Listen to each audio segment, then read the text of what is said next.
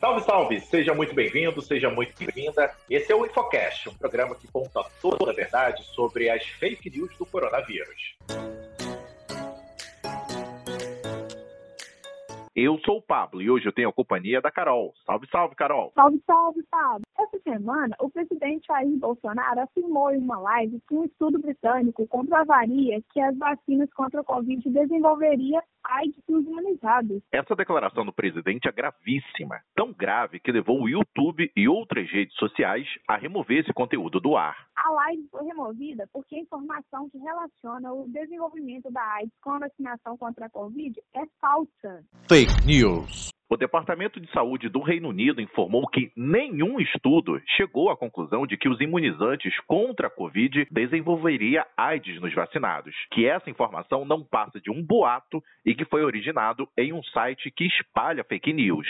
Um dos virologistas que descobriu o HIV Robert Charles, informou que nem a vacina contra a Covid, nem qualquer outra vacina causa AIDS. A Sociedade Brasileira de Imunologia, entidade que congrega os principais imunologistas brasileiros, baseada em evidências científicas, esclareceu que nenhuma vacina desenvolvida contra a Covid-19 pode causar AIDS e que também nenhuma vacina tem potencial de transmitir o vírus do HIV. A Sociedade Brasileira de Infectologia também fez um posicionamento, afirmando que não se conhece nenhuma relação entre qualquer vacina contra a Covid-19 e o desenvolvimento de síndrome da imunodeficiência adquirida. Além de ser uma fake news, a informação dada pelo presidente reforça um preconceito contra os soros positivos. Nem todo portador do vírus HIV desenvolve AIDS. A síndrome ainda não tem uma cura, mas tem tratamento que inibe a ação e a transmissão do vírus.